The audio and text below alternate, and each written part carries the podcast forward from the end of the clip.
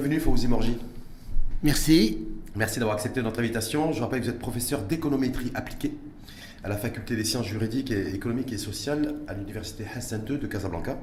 Et je rappelle également que vous avez été pendant 8 ans euh, responsable chef de cabinet au ministère de l'économie et des finances et que vous avez mené aussi un certain nombre de travaux de recherche académique, à la fois sur l'économie informelle, sur la microfinance et de manière plus globale sur les enjeux liés à la fois au développement euh, multidimensionnel, mais également le développement à risque, celui de la précarité et de la pauvreté. Donc on est, j'avais dit vous dire, professeur euh, Fouzi la personne idoine pour euh, ce débat en face éco d'aujourd'hui, parce que tout le monde en parle, mais par contre on a du mal à accorder nos violons sur de quoi parle-t-on en matière d'inflation. Donc, euh, un profil académique comme vous, euh, féru d'économie et d'économétrie, essayer de comprendre avec vous, dans un premier temps, euh, votre lecture du contexte, ce visage, cette nature et l'origine même de cette inflation. Ensuite, aller sur les marges de les instruments dont disposent celles et ceux qui sont aux responsabilités pour faire face, pour juguler en tout cas cette inflation, et en même temps dégager la croissance, parce que ce sera le troisième axe. Est-ce qu'on peut à la fois mettre concentrer ses efforts et l'effort budgétaire pour endiguer l'inflation euh, et, laisser tomber la croissance de facto Ou est-ce qu'on peut faire les deux? Parce que là, les, avis d'économistes aussi là-dessus sont extrêmement partagés. Donc, quel est le vôtre en tant que professeur d'économie appliquée d'économétrie pardon, appliquée, ça va être un des, un des enjeux, un des buts en tout cas de, de ces débats aujourd'hui avec vous, euh, professeur Fouzi Morgi. Mais dans un premier temps, vous, euh, ce contexte atmosphère inflationniste, alors du brouillard et du brouhaha, est-ce que c'est un sentiment de lecture que vous partagez J'apprécie l'expression brouillard et brouhaha. Euh, je vous remercie d'abord euh, de donner l'occasion de partager quelques idées dans une optique, j'allais dire, citoyenne, contribuer à la réflexion, euh, à nourrir le débat.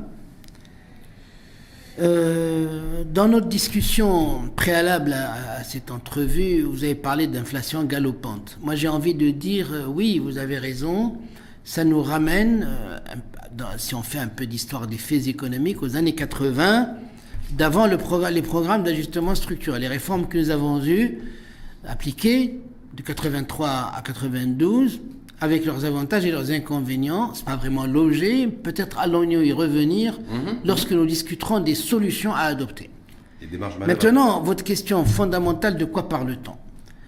Je crois que c'est fondamental. Est-ce que vous regardez comment vous observez aussi, parce qu'au-delà d'être prof et expert en économétrie appliquée, professeur Fouzé-Manger, vous écoutez, vous entendez un petit peu aussi les, prises de parole de chacun, qu'elles soient des prises de parole politiques ou des prises de parole d'intellectuels comme vous, sur l'inflation. Donc, entre ceux qui disent non, elle est, monétaire, l'autre qui dit non, elle est importée, l'autre qui dit qu'elle est, elle est domestique, l'autre qui dit ben, elle, est un peu elle est un peu des deux, ou un peu de tout ça je vais, vous dire mon point de vue, sans chercher à donner ni raison ni tort aux uns et aux autres, mais de réfléchir dans une optique, j'allais dire, de, idéalement, de neutralité. Je ne dirais pas parfaite neutralité, mais une certaine neutralité. De quoi parle-t-on? Moi, je dis que lorsqu'on veut parler de quelque chose, il faut la décomposer. Quand on parle du secteur informel, oui. c'est un, un tout qui n'est pas du tout homogène il y a une hétérogénéité extraordinaire. Quand on regarde l'inflation, l'inflation en fait c'est un taux qui résume la variation d'un certain nombre de produits contenus dans un panier de référence. Mhm. En d'autres termes, il y a des produits dont les prix ne bougent pas. Le pain, parce que le prix est réglementé. Un dirham il est réglementé, d'accord, il est plafonné. Mais disons qu'il figure dans, dans, dans, dans, le, dans, le, dans le panier parce qu'il représente une part. Bien sûr. il va avoir une variation zéro. Parce que l'inflation, c'est quoi? Hmm. C'est la variation, c'est le taux de variation, c'est le taux synthétique de variation moyenne de la variation des prix de différents produits. J'ai le prix du pain qui, dans la variation, est égal à zéro d'une année à l'autre. Hmm. J'ai le prix de la viande dans la variation est de 30% d'une année à l'autre. Le prix de la tomate dans la variation est de 50%. Ces produits, la moyenne de la variation de ces prix va me donner un taux d'inflation, en tenant compte du fait qu'il faut, qu'il faut considérer le poids de chacun de ces produits dans le budget des ménages. Si je prends le prix du sel, le sel, il augmente demain de 200%, il passe, mettons, de 1 dirham le paquet à, 3 dirhams Pardon ou 3 voilà, pour 200 exactement. Eh bien, le, taux d'inflation ne va pas augmenter de, 400%, ni de 100%, etc. Parce que le, sel représente une part négligeable dans le budget des ménages. Par contre, j'augmente le prix du pain pour certaines catégories sociales, ça va peser lourd sur le taux d'inflation qui les concerne. J'augmente le prix de la viande pour, euh, pour d'autres catégories de ménages, ça va peser lourd. Moralité, le taux d'inflation dont nous parlons est un taux qui comporte plusieurs produits et un taux qui, qui est représentatif d'un ménage moyen. Ah, ah, Vous savez que, le, par exemple, dans les années, euh, je crois que ça se fait encore, il y a certaines ambassades qui calculent un taux d'inflation spécifique à leurs employés. Parce que leurs employés consomment une part importante de fromage et d'autres produits qu'il n'est pas nécessaire de citer ici, et qui pèsent dans leur budget. Et donc, lorsqu'on indexe leur salaire sur la variation des prix, on leur calcule un taux d'inflation adapté à leur structure de consommation. Voilà, donc en fait, on peut avoir des taux de variabilité, en tout cas d'inflation, qui varient selon les modes de consommation des populations. Exactement. Le taux d'inflation est une moyenne qui représente un ménage moyen, mhm. mais les gens vont le subir de manière différente selon... Les produits consommés. Les produits qu'ils consomment. Et ça nous intéresse à deux titres, si vous permettez. Oui, bien sûr. Quand on parle de l'inflation maintenant, et quand on parle des causes, sur lesquelles on, va rentrer dans les détails, dont vous en avez évoqué quelques-unes, mmh. inflation importée, inflation domestique, inflation monétaire.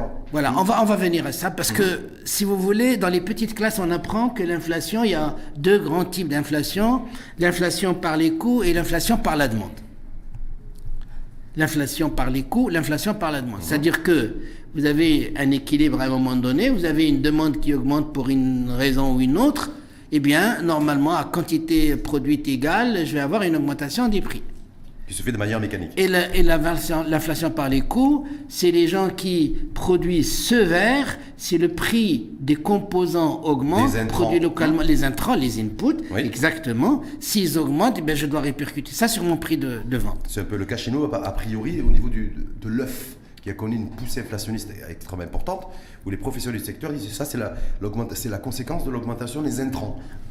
Alors moi j'écoute, je respecte, mais je demande aux partenaires concernés de prendre, je comptais euh, y faire référence, mais on va y revenir, l'inflation n'est pas qu'une affaire du HCP qui la mesure, n'est pas qu'une affaire de la Banque centrale qui peut réguler, réguler en fonction des moyens dont il dispose, c'est-à-dire la politique monétaire, mais c'est aussi une affaire du ministère du Commerce et de l'Industrie, c'est aussi une affaire du ministère des Finances, on va y venir tout à l'heure. C'est aussi une affaire du Conseil de la concurrence. Et donc chacun doit, on, y viendra. Donc quand je dis des composants, des composants parce que dans les produits qui sont touchés par la hausse des prix, l'inflation c'est rien d'autre qu'une hausse des prix, mhm. il y a des produits alimentaires et des produits non alimentaires. D'abord des composants laits. Mhm. Ensuite, à l'intérieur des produits alimentaires, il y a les produits agricoles et les produits non agricoles, les produits de l'agro-industrie. Regardons ce qui se passe. Pour les produits alimentaires d'origine agriculture, sylviculture et pêche, parce que vous avez fait référence à l'élevage des poules et, des, et des œufs. Oui. Là aussi, il faut décomposer. Quelle est la part des inputs importés dans la production de la tomate? Les semences, par exemple. Semences, engrais. Ou bien quelle est la part de, des inputs importés pour l'alimentation chimique du bétail, euh, les poules en, l'occurrence, pour la production des œufs? Alors maintenant que le prix de l'œuf augmente de 60%, est-ce que le coût des inputs le justifie? Parce que je vais vous donner un exemple très simple.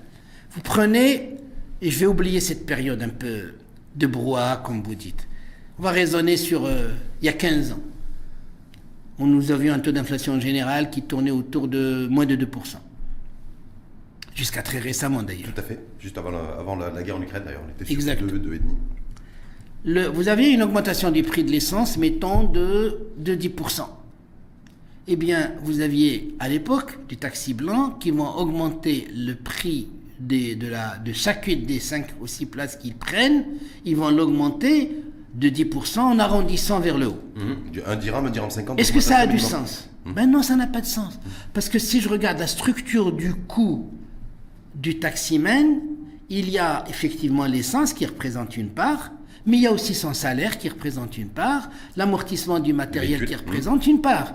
Moralité, je ne dois pas augmenter le prix de 10% parce que l'essence a augmenté de 10%. Je dois l'augmenter de 10% au prorata de ce que représente l'essence dans mes coûts de production. Mmh. Et donc ça va atténuer la hausse. Donc vous avez une inflation que je qualifierais d'abusive. Il y a de l'inflation abusive et de l'inflation objective. Maintenant, si on prend le cas des œufs, moi j'aimerais bien que les le ministère de l'Agriculture et le ministère du Commerce et de l'Industrie aillent regarder de près les structures des coûts des, des unités de production d'œufs pour regarder la part des inputs dans leur structure de coûts, qu'est-ce qui a augmenté et, si ça, est-ce que ça justifie Et si ça a augmenté, dans quelle proportion Vu qu'on a une, inflation de, au niveau de l'œuf de, plus de 60% sur le carburant? Parce qu'il y a beaucoup de débats là-dessus. Parce que là, le gros avantage avec vous, professeur Fosy c'est que vous êtes totalement apolitique et vous êtes dans la neutralité, la neutralité en plus positive en matière de réflexion intellectuelle et académique. On a d'un autre côté, parce que c'est un peu l'incompréhension, donc sans verser dans le, populisme, d'un côté, c'est propre à tous les intrants, euh, et pas qu'au carburant d'ailleurs, et, au, pétrole et au gaz, euh, sont revenus aux prix initiaux euh, avant la guerre en Ukraine. Donc si on prend le, voilà, le carburant, le baril de Brent aujourd'hui, il oscille entre 74 et 75 dollars. la tonne de gaz, on était avant, avant, avant la guerre en Ukraine autour de 700 700. Euh, à ma connaissance, le problème, celui-là, il est, il est quand même totalement exogène à nous-mêmes. Ouais. Le problème, il est inhérent encore. Mais c'est des, des, des, raisonnements qu'on doit développer, y compris lorsqu'on regarde le marché interne. C'est au niveau international, les marges des compagnies de raffinage euh, profitent beaucoup parce que le prix du brut a diminué, mhm. leurs marges ont augmenté c'est la raison pour laquelle le pétrole raffiné n'a pas diminué dans les mêmes proportions que le pétrole brut. Mhm. Ajoutez à cela le fait que le pétrole euh, russe est en, est en berne, puisqu'il y a l'embargo. Le mhm. pétrole raffiné brut, euh, russe. en tout cas, il est bon marché, on parle Donc, euh, mais ça, je crois que vous faites bien de citer cet exemple, c'est le problème de concentration qui, qui, se pose. Quand vous avez des, des, des marchés concentré, avec peu d'offres, mhm. ça facilite le, les, ententes et ça facilite les, positions de rente et donc ça facilite les abus dont on parlait tout à l'heure. C'est vrai au niveau des compagnies de pétrole international, les compagnies de raffinage, mais c'est vrai également au niveau interne lorsqu'on regarde l'inflation. Tout à l'heure, on disait qu'il faut décomposer. Donc, on a, alors, dans, les produits euh, qu'on a, qu'on a, si on regarde les produits alimentaires, et si à l'intérieur des produits alimentaires on décompose, on va avoir des produits dont le, dans les, dans les, dans le coût n'est pas structuré de la même manière. Le, la tomate, c'est peut-être un choc d'offre. Mmh. De l'olive et l'huile d'olive, dont le prix a augmenté de 100%, ça, c'est pas un problème d'input importé, mmh. c'est un problème de sécheresse. Oui, Et donc, c'est un problème d'offre. Mais le problème n'est pas le même pour un autre produit agroalimentaire qu'on évoquait tout à l'heure. donc, il y a des produits. Il faut décomposer. Exactement. il faut qu'on prenne le temps de regarder l'inflation par, groupe de produits, et à l'intérieur de ces groupes, on regarde les produits eux-mêmes et les structures de coûts. Et c'est là où je disais que le ministère de l'Industrie a un rôle à jouer, et peut-être le ministère des Finances, excusez-moi, je vous laisse parler, parce que j'ai... Alors, pour le ministère des Finances... Est-ce que vous êtes passé, vous avez été chef de cabinet au ministère de l'économie et des Finances, est-ce que là-dessus, quand... Euh, parce que là, donc la ministre est plusieurs fois exprimée là-dessus, parce qu'elle a été interpellée à la fois au, Parlement ou en, en commission, en disant de toute façon sur les carburants, on ne peut pas revenir à la subvention des, prix des carburants, c'est-à-dire on ne peut pas revenir à, la situation avant 2015 et la libéralisation du, secteur. Deux yeux sur pourquoi ne pas interpeller sur le fait de pourquoi ne pas subventionner aussi des produits de, grande consommation, dont l'échelle de consommation est importante. Euh, Dixit, euh, Nadef on ne peut pas, l'État n'a pas les moyens, c'est-à-dire budgétaires, de pouvoir subventionner tous les produits, y compris les produits les plus consommés. Vous qui êtes passé par cette maison, si je peux, la qualifier ainsi de, au niveau du ministère de l'économie et des finances, est-ce que recevable ou pas de se dire, voilà, dans la conjoncture dans laquelle nous sommes, de se dire, voilà, est-ce qu'on peut aussi subventionner, prendre une partie en tout cas en matière de, de, charges, de charges financières des produits qui ont, qui ont, qui ont augmenté? C'est jouable, pas jouable, c'est politique avant tout Moi je trouve légitime de dire, comme vous l'avez souligné, qu'il n'est pas question de revenir au prix des carburants d'avant 2015, ni de revenir à la subvention. Personnellement, je serais pour un travail d'analyse de, la structure des coûts. Et alors, soit dit en passant, avec ce qui se passe actuellement, l'inflation, la hausse des, prix des différents produits, la TVA va exploser en termes de recettes. Et donc, les marges budgétaires vont quand même s'améliorer. On pourrait peut-être envisager de tenir compte de cette manne mhm. supplémentaire pour en distribuer une partie via, non pas des subventions, parce que les subventions c'est dangereux, c'est aveugle, mhm. mais par exemple par rapport aux droits de douane de certains produits que l'on peut reconsidérer à court terme. Je parle des inputs. Tout à l'heure on a évoqué la, la, protection effective versus la protection apparente. Mhm. Lorsqu'on taxe des produits destinés à la consommation, c'est de la protection apparente. Lorsqu'on taxe des... lorsqu'on réduit par exemple les, euh, les, les, les, taxes sur les inputs, sur les intrants, on fait de la protection effective. Parce qu'on permet aux unités de production, aux industries, d'avoir des charges réduites et donc d'être compétitives au niveau national comme au niveau international. ça va être répercuté, euh, ou, surtout au niveau du prix final. Le, cas du carburant est intéressant à, considérer parce que si vous voulez, on a, en économie, grâce à un, prix Nobel de sciences économiques, il y en a de bons, il y en a de moins bons, mais celui-là, je crois qu'on peut le considérer comme bon. C'est Wassily Leontiev, euh, le mmh. tableau des échanges interindustriels, la, la matrice input-output. Vous avez ce qu'on appelle des lignes noires. La ligne est noire lorsque toutes les branches productives ont besoin de ce produit, c'est l'énergie. Moi, personnellement, quand je vous parlais de baisse de droits de douane, hum. je parlais de certains inputs destinés aux industries agroalimentaires pour réduire à court terme les charges des industries agroalimentaires, entre guillemets, baisse euh, maîtrisée des droits de douane, euh, baisse optimale dans le sens où elle ne doit pas être le, le, le, le résultat de ceux qui crient le plus fort, qui ont des moyens de pression ou autres, mhm. mais qui doit être le résultat d'une analyse réelle par le ministère du Commerce et de l'Industrie des structures de coûts. Et là, je vais vous dire quand même que le HCP fait du bon travail, parce qu'on met, on, met, le, on met le, le j'allais dire le zoom sur l'indice du coût de la vie ou l'indice des prix à la consommation, mais en amont, il y a l'indice des prix à la production industrielle.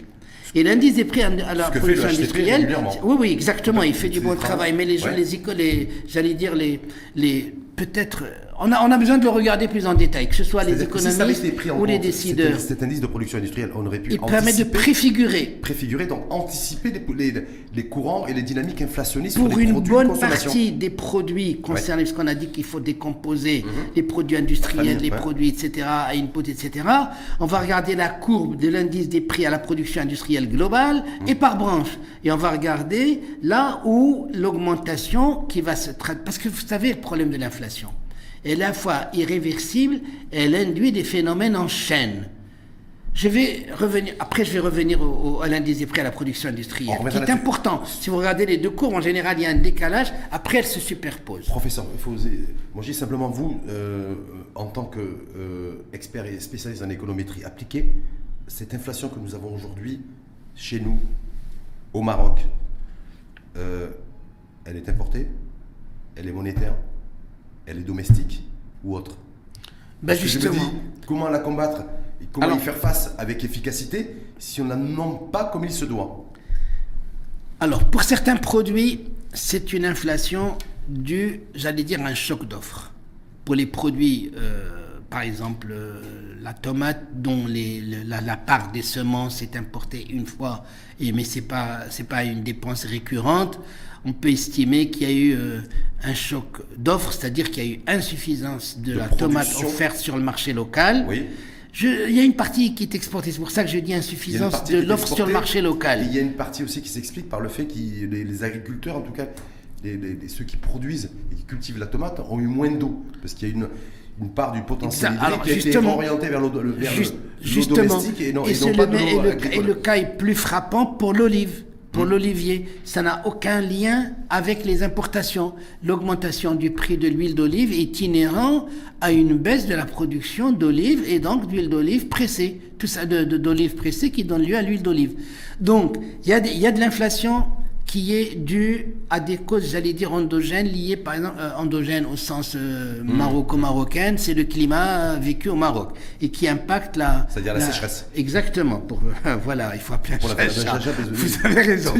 D'un autre côté, il y a des produits, effectivement, où on peut parler d'inflation par les coûts, par notamment les coûts des produits importés.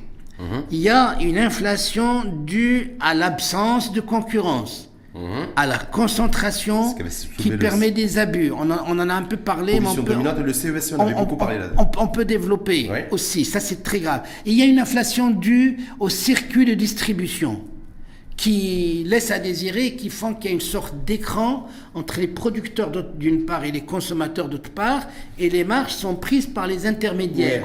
il, est, il, est, connu que malheureusement, dans les productions agricoles. Est-ce qu'ils n'ont pas bon dos, les intermédiaires Quand vous dites ce que vous venez de dire avant, c'est-à-dire l'absence de, de, concurrence réelle, de position dominante, le fait d'avoir aussi fait un choix politique, de, se dire j'ai tel volume d'eau euh, de disponible en, termes, de, en termes de, potentiel hydrique, et que cette fois-ci, je vais privilégier beaucoup plus l'eau domestique que l'eau agricole. Est-ce que du coup, on se dit, ben oui, effectivement, peut-être que les intermédiaires aussi ont joué un rôle dans cette inflation ils ont joué un rôle d'amplification de l'inflation. D'amplification, mais ils, ils sont pas. C'est pas eux qui sont centrales, qui occupent la fonction de centralité dans l'inflation galopante. Moi, je vais vous dire honnêtement, je préfère raisonner au cas par cas. Parce qu'il y a encore une fois, l'inflation est, est, la variation moyenne de la variation des prix d'un ensemble de biens. Il faut regarder ces biens. Il y a des biens dans lesquels le, péché, si j'ose dire, il vient des intermédiaires, mhm. notamment les produits agricoles parce qu'il s'est connu, dans l'agriculture, vous avez beaucoup de producteurs, peu d'intermédiaires et beaucoup de consommateurs. Les intermédiaires accaparent, la, une partie de la rente, si j'ose mhm. dire, en général. Mais quand vous avez deux aspects, la concentration des producteurs sur certains créneaux, Là, c'est peut-être la structure de marché, la concentration qui est la cause de l'inflation. Moralité, moi personnellement, je n'aimerais pas dire c'est une inflation importée uniquement, c'est une inflation un choc d'offres uniquement, ce sont les intermédiaires. C'est un peu en fait. C'est un peu de tout, mais de tout rationalisable. C'est-à-dire que nous avons une administration capable, le ministère du Commerce et de l'Industrie, qui embrasse l'ensemble des produits. Nous avons des équipes qui peuvent aller regarder la direction du commerce, elle va aller regarder les, les circuits de distribution pour voir là où le bas blesse, on va aller regarder les structures productives, les concentrations, les ententes, et on va aller regarder dans le détail, là encore une fois, les structures de coûts de production pour voir ce qui est justifié. En tout cas, ce que le discours ambiant aujourd'hui, euh, on l'a vu d'ailleurs à la lumière de ce qui s'est passé ces derniers jours et qui est toujours d'actualité d'ailleurs en ce début de semaine, c'est d'un côté ceux qui sont aux responsabilités exécutives de dire c'est essentiellement une, inflation importée. Et en même temps, ils ont été sommés d'ailleurs de, chasser, de traquer les, spéculateurs euh, euh, de, à, travers, à travers le pays qui profiteraient un peu de la situation. De l'autre côté, euh, l'opposition politique qui dit voilà, je comprends, on ne comprend pas pourquoi le. Pourquoi le, on ne revient pas à un, affichage des prix obligatoire Parce qu'il y a une loi déjà là-dessus, pour savoir combien effectivement euh, coûte le, est affiché le prix le prix de l'oignon, le prix de la tomate, dans un premier temps. Mais surtout dire voilà pourquoi on ne plafonne pas les prix. Des produits, euh, des produits alimentaires qui connaissent aujourd'hui, c'est eux qui tirent l'inflation. On a notre voisin d'ailleurs, on a des pays du, sur, du pourtour méditerranéen euh, notre voisin direct d'ailleurs, en, Tunisie, où la décision a été prise, alors qu'ils ont une situation économique beaucoup plus dramatique que la nôtre, euh, de plafonner les prix euh, des produits à la consommation. je ne vais pas rentrer avec vous sur l'appréciation politique de ces choix-là, mais de se dire, voilà, est-ce que pour vous, le plafonnement, c'est le plafonnement des prix des produits à la consommation qui ont connu une forte inflation, est-ce que ça a du sens dans le contexte dans lequel nous sommes et surtout à la lumière du visage de l'inflation chez nous si on, fait, si on prend le soin d'aller regarder le, niveau de l'offre, j'allais dire, et le niveau de la demande pour chacune des catégories de produits, le plafonnement pourrait être justifié dans certains cas, mais de mon point de vue, il faut éviter de généraliser. Parce que vous savez ce qui se passait dans les économies euh, dites planifiées historiquement, lorsqu'on plafonne les prix, lorsqu'on plafonne les prix, l'ajustement va se faire par les quantités, par du rationnement et par des, et des files d'attente. Par exemple, supposez que vous avez un produit dont l'offre n'est pas élastique. elle est là, vous plafonnez les prix de cette. De, de, de, forte tension sur, les, sur le Voilà. Mhm. Qu'est-ce qui va se passer? Au lieu d'avoir une. une ce, qui, ce, qui, va se passer, c'est des files d'attente. C'est-à-dire que vous avez. Euh, alors, est-ce que c'est l'offre pas élastique? C'est plutôt. Vous avez une offre qui est élastique au prix, pardon. Mhm. Et donc les gens vont baisser leur offre, vont baisser leur offre si vous leur plafonnez les prix. Mais à condition, encore une fois, que ce soit. Euh, il y a des cas où c'est justifié, mais il y a des cas où ce n'est pas justifié, c'est celui que j'ai envie de développer. Dans le cas, dans Vous plafonnez leur, leur, prix, ils vont plus se retrouver, ils vont plus avoir les marges qu'il faut, ils vont pas produire suffisamment. Moralité, qu'est-ce qui va se passer? On va avoir un rationnement, un rationnement et non pas un ajustement. Un rationnement, ça veut dire des files d'attente et des gens qui veulent acheter le lait, mais qui vont pas le trouver parce qu'il n'y aura plus de lait. Moi, je sais que dans les années 60-70, pendant le ramadan, le lait, il fallait l'acheter, il fallait le, réserver ou l'acheter avant 10 heures du matin. Sinon, il n'y avait plus de lait. Parce que l'offre, par rapport au prix qui était à l'époque fixé, etc., etc., qui répondait pas aux besoins des marges qu'il faut, parce que vous risquez de porter atteinte à la quantité offerte. Alors, il y a évidemment des cas où, c'est pour ça que je vous dis, le ministère du Commerce et de l'Industrie a une grande responsabilité. Sur des produits à abondance, euh, c'est possible de faire. Bien sûr. Sur des produits où il n'y a pas forcément d'abondance, où l'offre reste limitée, en tout cas. Et, euh, et risque d'être élastique par rapport à la variation des prix, étant donné les marges, objectivement observées. Là, le, le plafonnement n'a pas de sens. Ça a du sens lorsque l'offre est là et qu'il y a des abus soit parce qu'il y a une concentration au niveau des producteurs, soit il y a des intermédiaires qui jouent un jeu qui est malsain. Afficher les prix au niveau du dernier détaillant, je ne sais pas si c'est la, solution suffisante. Parce que il, va afficher un prix, mettons, euh, élevé par rapport à ce qu'il a acheté. On va venir le voir. Il va dire, ben, moi j'ai acheté ce produit-là à tel prix, c'est normal que je prenne euh, mes 10 ou mes 10% de, de marge. Attends, donc c'est important. Donc, professeur Fosé attention à ce plafonnement des prix pour les produits, euh, les, produits qui sont fortement consommés, qui connaissent une forte inflation, une forte hausse des prix, parce que tout ça pourrait, s'il n'y a pas une, offre abondante, ça pourrait avoir un effet inverse et un effet pervers. En tout cas, et euh, vous dites, on a connu ça au Maroc dans les années 60-70, où en plein ramadan, il fallait réserver sa quantité de lait avant 10 heures du matin si on voulait avoir la chance, lors du fort, de pouvoir avoir un peu de lait sur la table. Exactement. Gouverneur de la Banque centrale, euh, alors il y a tout un débat là-dessus. Alors entre ceux qui disent oui, bon, il y a eu relèvement du taux directeur de la troisième fois en, cinq mois, euh, fallait-il le, faire ou pas? En tout cas, ça a été fait euh, de manière indépendante en termes de décision prise par le gouverneur de la Banque centrale. Certains ne comprennent pas, se disent maintenant, bon, maintenant, d'un côté, on a une politique monétaire qui va dans un sens, qui va au sud, et d'un côté, une politique budgétaire qui va au nord. Est-ce que tout ça va nous permettre à chacun de, enfin à chacun, à notre pays de retrouver, du sens, du sens économique et du sens social, alors qu'on a une politique monétaire qui et une politique, euh, une politique budgétaire qui, euh, qui ne sont pas alignées? Alors, de, de, mon point de vue, si on doit regarder euh, le taux directeur qui a fait couler, couler beaucoup d'encre. Euh, alors, on va, on va y aller de manière, j'allais dire, méthodique et neutre, comme vous disiez tout à l'heure. Euh, je crois qu'on a compris que l'essentiel de l'inflation vécue au Maroc actuellement n'est pas un phénomène de demande. Ce n'est pas une inflation par la demande, mais plutôt une inflation du côté de l'offre, soit l'offre contrainte, objectivement, soit l'offre euh, les coûts qui augmentent, soit l'offre qui est concentrée.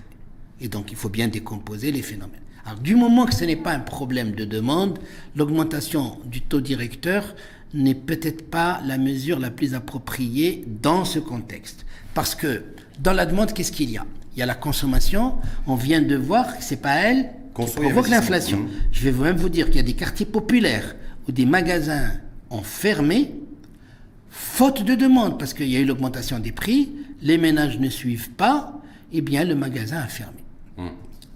Alors maintenant, la deuxième composante de la demande, c'est l'investissement. Or, l'investissement au Maroc, il y a deux choses. Un, globalement, il est faiblement lié, vous avez parlé d'économétrie et des liens entre les variables. Si vous régressez l'investissement sur un certain nombre de variables explicatives, dont les prix des biens d'équipement, les perspectives de demande, etc., et le taux d'intérêt, vous verrez que le taux d'intérêt n'est pas un facteur déterminant du niveau de l'investissement. Pas de lien direct entre le taux directeur et le taux d'investissement chez nous bah Oui, dans la mesure où le taux directeur dicte le taux d'intérêt, le taux d'intérêt n'est pas, pas le facteur déterminant du niveau de l'investissement. Le deuxième facteur explicatif, c'est que au Maroc, vous avez dans le financement des investissements des entreprises, le, financement par crédit tourne autour de 20%. Donc c'est une part faible. Il la plus grande partie de l'investissement est financée autrement. Alors attendez, on va quand même clarifier des choses. La mmh. première, c'est que nous avons dans la famille des entreprises, nous avons une grande... Les, les entreprises sont globalement sous-endettées. Parce qu'il y a beaucoup d'entreprises qui n'ont pas accès au crédit. Mhm. Par contre, celles qui ont accès au crédit, qui sont peu nombreuses, elles sont surendettées. Mhm. Les ratios euh, capitaux propres sur total bilan, à ma connaissance, dans les chiffres que j'ai en tête, c'est 1 à 7, alors que ça doit être 1 à 4. Moralité, elles sont nous avons une sorte de paradoxe. Hum. Économie ou entreprise globalement sous-endettée, mais entreprise en banque, c'est-à-dire celles qui ont accès, qui sont surendettées. Moralité, augmenter le taux, ça va pas agir. C'est peut-être pas opportun parce que ça, ne concerne pas la, la, consommation. On n'a pas besoin de la baisser, elle a déjà baissé d'elle-même à cause des mhm, problèmes de. Mhm. C'est en raison de volume. Hein. Et l'investissement, lui, il n'est pas élastique aux variations du taux d'intérêt. Par contre, je vais quand même ouvrir une parenthèse qui est inhérente à une discussion que j'ai eue avec un collègue récemment. C'est une idée que j'emprunte, mais à laquelle j'adhère. C'est que c'est peut-être pas mal venu d'augmenter le taux parce que ça mange pas de pain à court terme ça n'en détruit pas. Donc, euh, par contre, ça va donner des marges de manœuvre à la Banque centrale. Espérons, dans un horizon pas trop lointain, au moment d'une reprise économique, d'accompagner en envoyant les signaux qu'il faut et de baisser le taux directeur à ce moment-là. Elle pourra pas, elle n'aurait pas pu le faire s'ils sont restés au niveau tellement bas qu'ils étaient, parce qu'on ne peut pas descendre de plus bas que l'on est. Par contre, maintenant qu'elle l'est augmentée, ça lui donne des manœuvres, des marges de manœuvre pour le baisser plus tard. Est-ce que, est-ce que, en même temps, je sais que vous n'êtes pas prédicateur, en tout cas vous n'avez pas forcément le patrimoine génétique pour pouvoir anticiper l'avenir, vous êtes expert en, économétrie appliquée, ça c'est beaucoup plus rationnel, mais en même temps est-ce que vous écartez euh, l'option d'une nouvelle hausse de taux dans les prochains mois? Alors, laissez-moi vous dire. D'abord, en ce qui concerne l'inflation elle-même, parce que jusqu'à présent, les taux ont été, j'allais dire, manipulés en liaison avec la variation du taux d'inflation. Il va y avoir, et ça c'est physique, il va y avoir une décélération des prix. Ça mhm. veut dire quoi? Ça veut dire qu'il va y avoir une baisse du rythme d'augmentation des prix. Mhm. Pourquoi? D'abord parce que on augmente plus vite quand on part de plus bas. Moralité, si vous avez un produit dont le prix est de, on va dire, 10 dirhams, il y a une inflation de 10%. Le, prix de ce bien va augmenter de 1 dirham. Demain, si le prix, ou, bien si je considère un un produit dont le prix est de 5 dirhams, une augmentation de 10%, c'est 50 centimes. Moralité, quand j'augmente le prix d'un bien dont le montant est déjà élevé, le, le, le, le mal ou l'atteinte que j'ai au niveau du, but du portefeuille de la ménagère, il est notable en niveau. Mais en variation, s'il y a une baisse, ça veut dire que les temps, en fait, l'inflation, elle la calcule par rapport à une référence, à une année de base, à une période de base. Mmh. Donc, quand vous avez des prix qui ont déjà augmenté, ils ne peuvent pas augmenter autant qu'ils ont augmenté par rapport au niveau qu'ils avaient. Ça veut dire que ce qui nous attend en tout cas dans les Il va y avoir une décélération des prix. Décélération, effectivement. Pas une baisse des prix. Ce qui a fait, ce qui a fait bondir un petit peu fait tout le monde d'ailleurs, les 10,1% d'inflation pour le mois de février, euh, c'était effectivement une, c'était sur une année. Donc, c'est voilà, un glissement annuel, c'est voilà, c'est sur 12 mois. Donc, ce qui est quasiment certain aujourd'hui, c'est qu'au mois d'avril, même si on, reste toujours sur un train haussier des prix, on devrait avoir une inflation en deçà de 10%. En glissement annuel. En glissement annuel. alors que la variation mensuelle, elle, elle va. Alors voilà, vous faites, vous faites référence à un point qui est mhm. fondamental. Parce qu'on a oublié d'évoquer l'inflation en chaîne. Tout à l'heure, on a évoqué l'inflation en chaîne en liaison avec le TES. Moi, je suis une branche productive. J'utilise un input dont le produit a augmenté à cause des imports ou autres. Donc, j'augmente mon coût de production et j'augmente mon prix de vente. Les entreprises qui utilisent mon bien, elles aussi vont avoir une augmentation de leurs charges, de leurs inputs. Donc elles vont répercuter, etc. Donc c'est un phénomène en chaîne. On sait calculer ça avec le TES. On le fait tourner et on regarde l'impact que ça a. Alors laissez-moi vous dire quelque chose. Ça s'anticipe aussi. Oui, bien, ça se calcule. Ça se calcule. Mais bien sûr. Ça, ça c'est l'inflation qu'on peut qualifier d'objective. Hmm. Maintenant, il y a l'inflation en chaîne. Le babouchier, celui qui vend des babouches. Hmm. Il fabrique des, pardon, il fabrique des babouches. Son prix, il y a une partie de l'augmentation des prix de la babouche qui est inhérente à l'augmentation du prix du cuir ou de la teinture chimique du cuir qui, elle, est importée. Jusqu'à présent, tout va bien. Mais il y a une partie de l'inflation qu'il va, j'allais dire, introduire sur le prix de la babouche qu'il vend, qui est inhérente au fait qu'il paye son... La tomate plus chère, son lit d'essence plus. Il faut, il faut qu'il répercute. Il faut qu'il Ça, c'est un autre aspect. Alors, dans cette répercussion, c'est mm. là où parfois s'il y a de l'abus, mm. c'est que vous avez une, augmentation qui est plus que proportionnelle. Mm-hmm. De la on revient à l'exemple du taximène de tout à l'heure. Mais ça, c'est pas maîtrisable pour les pouvoirs publics. C'est si le baboucher considère qu'effectivement il doit répercuter aussi euh, au-delà de l'inflation du prix du, comme vous disiez, du cuir, qui lui a permis de, qui, qui est une matière première qui lui permet de fabriquer de la babouche c'est de se dire, moi, je paye mon essence plus cher, je paye ma tomate plus cher. Il doit répercuter pour maintenir son pouvoir d'achat. Et sans, oui, Alors, les pouvoirs publics, ils vont agir en amont. Si hmm. vous voulez, on a besoin de signaux. Hmm. Parce que les opérateurs économiques réagissent par rapport à des signaux. Si, par exemple, imaginons que il y ait une, des signaux envoyés, on a fait référence tout à l'heure à un exemple qui est euh, la baisse des droits de douane sur certains inputs bien, bien observé par rapport aux charges réelles des entreprises. Et que ça envoie un signal positif concernant la baisse des coûts de production de certaines branches de l'agroalimentaire. Mhm. Eh bien, déjà, vous allez avoir une décélération plus forte des produits concernés. Et ça envoie un signal d'apaisement. Parce que vous savez, l'inflation, ça introduit parfois un esprit de panique.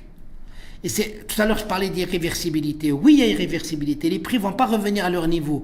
Mais si les gens voient que ça y est, allez, la, la, la, la, la tomate était à 12 dirhams, elle s'est un peu affolée. Maintenant, elle est revenue à 6 dirhams. Oui, elle n'est pas venue à 4 dirhams, mais elle se, se, stabilise à 6 dirhams. Les gens vont, vont, vont partir de 6 dirhams comme étant devenu le prix de référence. Mais ils vont être rassurés que ça va pas, qu'il va pas y avoir une, une la spirale inflationniste. Voilà le mmh, terme. La spirale inflationniste. Qui, la spirale inflationniste, elle introduit une panique dans le comportement des gens et des phénomènes de, de, de, de, reconduction et de rattrapage. C'est comme la, la spirale, euh, la spirale salaire, euh, salaire, euh, salaire, salaire prix, dans les pays où il y a une indexation. Mmh, mmh.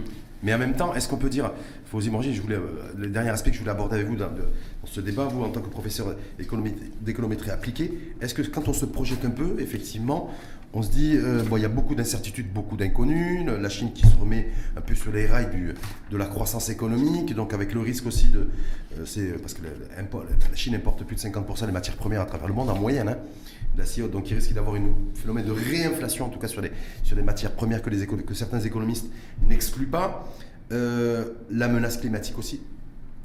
Voilà, on sait très bien qu'on est dans le, top 10, le top 12 des pays les plus exposés au stress hydrique. Nadia Ftihalaoui disait il n'y a pas très longtemps quelque chose qui est passé un peu inaperçu, mais que moi j'ai relevé modestement, c'est qu'il faudra aligner toute politique économique dorénavant euh, en, prenant en compte les changements climatiques et le climat. On le voit bien d'ailleurs sur la, sur la tomate, sur l'agriculture et sur les fruits. Euh, les quand on parle de sécheresse, sécheresse, sécheresse, on voit bien le, le prix à payer aujourd'hui. D'où la question d'ailleurs que beaucoup se posent, est-ce qu'il ne faudrait pas aligner notre production agricole à notre potentiel hydrique et, euh, et produire ce que nous consommons, ce qu'a soumis d'ailleurs le, le, patron du HCP, c'est il, il, il y a quelques jours. Quand on voit tout ça, on se dit, voilà, grosso modo, les facteurs de production vont continuer à augmenter de toute façon, ou vont continuer plutôt à être à des prix et à des niveaux relativement élevés euh, sur le court et moyen terme, et surtout sur le moyen terme. Quand on sait aussi que l'offre, vous l'avez dit, on a un problème politique d'offre au niveau de l'offre et non pas de la demande. Que notre offre, ça va, il faudrait, elle, reste insuffisante et elle reste soumise aux aléas climatiques. On sait très bien qu'on a une pression démographique aussi, un recensement général qui est prévu d'ailleurs en 2024, me semble-t-il. Et euh, donc il y a un accroissement aussi de la population euh, qui devrait être notable et noté et chiffré euh, en 2024. Par rapport à tous ces, aspects-là, facteurs de production, coûts de production, coût, en tout cas en matière d'importation qui vont rester élevés, y compris sur le moyen terme, parce qu'on ne va pas gagner en souveraineté dans les, les, 2, 3, 4, 5 prochaines années. Une offre insuffisante et sous la menace du climat, une pression démographique. Est-ce qu'il faut s'attendre et est-ce que vous partagez le, point de vue de, euh, de Si Ahmed Halimi, patron du ACP, qui dit habituons-nous, il faudra le faire, à ce que l'inflation soit une donnée structurelle et non pas une, une donnée euh, temporaire. Euh, vivre, avec vivre, avec, vivre avec l'inflation et qu'effectivement, voilà, se dire, mais l'inflation à 4, 5, 6%, ça doit être notre lot quotidien maintenant. Personnellement, je, je dirais qu'on peut s'habituer à des niveaux de prix relativement élevés. le niveau, par exemple, la tomate à 3 dirhams, peut-être jamais plus, peut-être, si, peut-être conjoncturellement, mm. mais en tendance, euh, le prix moyen de la tomate va être sur une année de 5-6 dirhams, et non plus de 3 dirhams 50 comme c'était le cas. Le niveau, mais le taux d'inflation, le rythme de variation des prix, lui, moi je crois plutôt à une décélération. Je ne crois pas que à, long terme on maintienne des parce que vous avez sur des 2023-2024 par exemple. De, Au moins 2023 sur toute l'année 2023. De 2023 peut-être qu'on va être dans les dans les dans les 6% oui, mais je crois qu'on va avoir une décélération qui va nous amener à une inflation qui en tendance sera quand même du, de, de je crois, hein, de 4-3%, à condition qu'on prenne les mesures qu'il faut. J'ai envie de, de, de rebondir sur quelque chose d'important que vous avez dit par rapport au climat, etc. Il y a beaucoup de choses. Vous savez, la boule de cristal et l'escalier, euh, elle peut donner la ce structurelle maintenant. Ben justement, justement, le climat. Il y a des choses qui passent, qui, qui passent inaperçues. Parce que, euh, déjà par rapport au climat, et ensuite je vais dire... Euh, donc je partage ce que vous dites. Et la Banque mondiale actuellement est en train de réfléchir et nous avons peut-être un projet en commun sur le climat, le stress hydrique que vous évoquez, son impact sur les migrations de population. Complètement. Les migrations. Mhm. Et vous allez voir que la capacité d'absorption des villes, elle est ce qu'elle est. La, la capacité d'absorption de notre industrie, elle est ce qu'elle est. Moralité, quand vous allez avoir le taux d'emploi de la population, il risque de baisser parce qu'actuellement, le taux d'emploi est maintenu relativement pas trop mauvais grâce au rural. Mmh. Faible productivité, méthode d'emploi relativement élevée. Je continue par ce qui est inaperçu. Et pour donner peut-être quelques signaux positifs, le coût des conteneurs des transports internationaux, il a baissé de 4 à 1 oui. après la hausse. Oui. Ça, je l'ai appris par hasard. Non, Moralité, attendez, donc quand on parle de décélération, il y a d'autres facteurs. C'est parce que vous avez parlé de la Chine que ça m'a fait penser à ça. Donc le coût, ça veut dire que le coût du transport international est en baisse. Et donc, ça, tout à l'heure, on parlait d'une partie des produits dans la hausse s'explique, une partie des produits, pas tous, s'explique par le, coût des inputs importés. Côté, le, le, container, effectivement, en provenance d'Asie, a baissé, il est redevenu à son prix initial. C'est pas mal. Il était à 2, 3 000, 4 000, pas mal. 4 000 dollars à une Oui, oui, oui, oui. Voilà, on est bien d'accord? Sauf qu'en même temps, on a une consommation qui a fortement baissé aussi. Une forte consommation, une détérioration du pouvoir d'achat. Parce que l'inflation est passée par là. Oui. Ah, donc je me dis, même si effectivement demain, on peut revenir et se réapproprier. Il faut réenclencher, il faut réenclencher un signal, j'allais dire, de, tendance positive. La conjoncture, ça marche avec la confiance des opérateurs. Et puisque vous avez parlé de croissance, j'ai envie de vous parler, il y, a un carré magique euh, assez cher aux économistes qui comporte quatre, quatre, quatre côtés. Il y a un côté, c'est la croissance. Un côté, c'est l'équilibre des échanges extérieurs, un côté, c'est l'équilibre sur le marché des biens, donc l'inflation, et un côté, c'est l'équilibre sur le marché du travail, c'est le chômage. On dit qu'il est magique parce que quand vous tirez d'un côté, vous désarçonnez l'autre. Par exemple, on veut relancer l'économie en haut, donc la croissance économique, on risque de détériorer l'équilibre des échanges extérieurs, parce qu'il y a des importations, notamment de produits importés, et le surplus exportable diminue, donc ça déséquilibre le commerce extérieur. D'un autre côté, j'ai beaucoup d'inflation, je veux freiner ça, je parle en général. Hein je veux freiner, donc je veux stop and go, je veux freiner la, la, machine économique, ben je risque de provoquer un déséquilibre. Donc je vais avoir un équilibre sur le marché des biens, pas d'inflation, mais je vais avoir un, un, déséquilibre sur le marché du travail. Je vais accentuer le chômage. Donc, le politique, son travail, c'est de, c'est de faire de la bonne gymnastique pour essayer d'équilibrer les, les, les, quatre, les quatre coins du carré magique, et donc d'avoir de la croissance, et idéalement de la croissance équilibrée, euh, en prenant en compte, je crois, moi je crois que le ministère, je sais pas, peut-être que je suis mal l'actualité, mais je pense que le ministère du Commerce et de l'Industrie, excusez-moi de l'interpeller, il a beaucoup à faire dans une conjoncture actuelle. Et on aimerait bien l'entendre sur la structure des coûts des différentes branches productive pour ce qui est de l'industrie et pour ce qui est sa composante commerce, la distribution.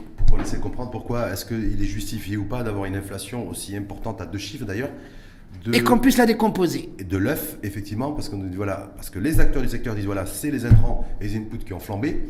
Et donc, du coup, nous, on répercute. Euh, est-ce qu'ils ont réellement flambé en amont Et dans quelle proportion? C'est, Par exemple, ça, c'est un, vous avez tout à fait raison. Il faut faire la part des choses. Et ce, que ce, ne sont que les autorités monétaires, les techniciens, et je m'excusez-moi de dire, pas les politiques, les techniciens de l'administration marocaine qui ont des compétences, qui sont à même d'aller regarder ça de manière objective, neutre, et de conclure. Dernière petite question, professeur Fawzi Mourgi. Est-ce que ceux qui se disent aussi, euh, quand on est aux responsabilités, façon, on va laisser le temps filer, et le temps va, le temps va bien faire les choses? Hum.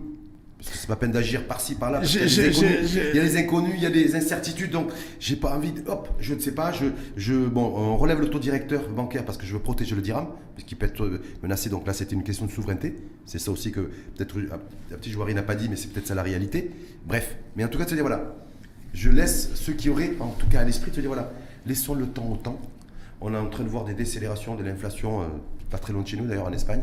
Mais ce n'est pas le cas aussi dans d'autres pays européens où l'inflation reste à des niveaux élevés. On voit en tout cas une tendance se dessiner à la décélération de l'inflation.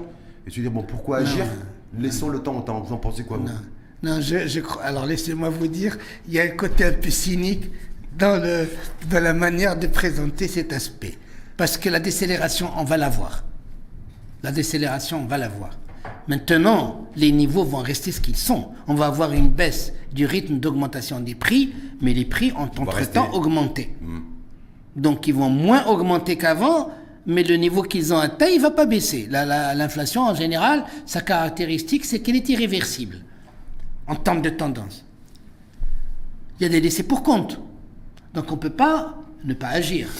On doit agir à la fois pour juguler l'inflation plus vite que ce qu'elle ne fera naturellement, parce que naturellement, elle va baisser. C'est-à-dire accélérer le rythme, en tout cas accélérer le. Alors, accélérer le rythme de décélération. Décélération. On doit agir dans ce sens et on doit peut-être agir aussi pour voir les mots qu'elle a donnés en termes de redistribution, parce qu'en situation d'inflation, tout à l'heure, votre première question, que faire face à l'inflation Il y a deux choses. Est-ce qu'on veut la juguler? C'est un aspect où on veut euh, euh, alléger le mal pour les gens qui sont le plus touchés et mmh. les plus nécessités parmi eux, parce que tout le monde est touché, mais il y en a qui sont plus impactés que d'autres, c'est-à-dire les, les plus démunis. Mmh. Mmh. c'est une catégorie qui va donc laisser faire Bon, là, c'est l'économie libérale totale.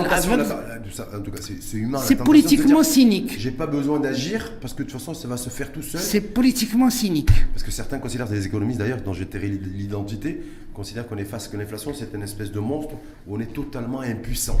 Non, non, on n'est pas impuissant. Mais laissez-moi quand même conclure. Il y a tout à l'heure, vous avez dit euh, le, retour à des taux d'inflation. Il y a une inflation que les économistes appelaient historiquement l'inflation rampante. C'est une inflation qui favorise la croissance qui favorise le développement, mais rampante. Dans le cas du Maroc, c'est une inflation de 4%. Ce qu'on devrait pouvoir, euh, a priori, avoir dans les prochaines années et vivre avec une inflation à 3-4% qui ne, qui ne plomberait pas pour autant notre développement. Je crois également, parce que les agents économiques arrivent à vivre avec ça. Voilà, il y a le fameux voile monétaire, euh, il peut continuer à jouer et donc il n'y aura pas de mauvaises anticipations. Merci infiniment, professeur Fauzi Morgi, d'avoir pris de votre temps c'est un et plaisir. de l'horloge académique, c'est ça Pour être parmi nous. C'est un plaisir. Et d'avoir été avec nous aujourd'hui et de nous donner surtout des éclairages analytiques, euh, non, euh, non idéologiques, j'ai envie de dire, en tout cas pas d'idéologie politique là-dessus. Démarche parfaitement de neutralité, ce que vous disiez, neutralité positive sur une situation donnée, c'est-à-dire sur cette inflation. Tout le monde en parle, mais bon, et tout le monde la vit, tout le monde est plus ou moins impacté à des degrés, d'ailleurs vous le disiez, différents. Il doit y avoir une forte pensée au monde rural et aux populations d'ailleurs des, quartiers aussi euh, défavorisés qui la subissent, elle est plus violente, euh, si, je puis dire. Mais en tout cas, de savoir comment, de quelle inflation parle-t-on pour euh, mieux la combattre, en tout cas mieux, mieux y faire face au niveau, des, au niveau des politiques et des choix politiques et de marge de manœuvre pour, pour y faire face. Et aussi se dire, voilà, cette politique monétaire aussi, elle, comment elle peut impacter aussi l'inflation ou pas. On a bien vu que vous l'avez très bien dit, pas un problème de demande, donc c'est pas un problème de consommation, c'est pas un problème d'investissement. Donc du coup, est-ce qu'une hausse du taux, du taux directeur peut avoir un impact euh, cohérent sur la politique, une politique en matière de l'offre?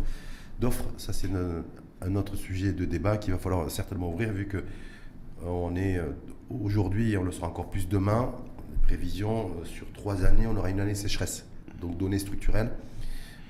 et en même temps, sur l'offre menaces climatiques. Donc comment faire pour produire plus, produire ce qu'on consomme et produire plus aussi, et euh, pour euh, tout en étant sous la menace des changements climatiques et surtout chez nous, de l'eau qui se fait rare, et d'ailleurs de l'eau qui se fait rare chez nous, on l'a bien vu en 2022, le choix politique qui a été porté, c'est d'alimenter beaucoup plus, de réorienter cette eau vers de l'eau domestique. C'est normal, pour des raisons plutôt que de l'eau agricole. Voilà. Et l'inflation, vous disiez aussi, peut-être que s'habituer euh, ou commencer progressivement en tout cas à s'habituer à vivre à des niveaux d'inflation autour de 3,5, 4% plutôt que de 2%. C'était le cycle et les deux, des deux dernières décennies avec, quoi, avec lesquelles on a vécu avec une inflation à 2%. Merci infiniment à vous, professeur Fosé Morgi. C'était un plaisir, monsieur Alachi. Très aimable. infiniment à vous. Je rappelle professeur d'économie appliquée à la faculté des sciences juridiques, d'économie et sociales à l'université Hassan II de Casablanca. Je rappelle 8 années passées en tant que chef de cabinet au ministère de l'économie et des finances. Donc ça veut dire que les lois de finances, vous en avez vu et vu et vu et vu, vu passer. On a contribué parfois à, faire des simulations destinées à éclairer les décideurs. Et je rappelle également plusieurs ouvrages également à votre actif, ouvrages scientifiques et euh, plusieurs collaborations avec des institutions qui sont d'ailleurs, on va dire partenaires du Maroc, parce que maintenant c'est comme beaucoup d'économies dans le monde, hein, on, est, on, est le on est partenaire du FMI d'ailleurs qui vient de d'activer, de, mettre à notre disposition une ligne de, de précaution, en tout cas une ligne de crédit modulable de un peu plus de 50 milliards de, dirhams. En tout cas, vous, plusieurs collaborations avec des institutions telles que la Banque mondiale, le PNUD ou encore l'AFD, l'Agence française de développement. Donc merci une fois de plus à vous, Fosy Morgi. À, à très bientôt pour notre point de situation académique et analytique sur les évolutions de l'inflation, mais pas que. C'est un plaisir. Merci.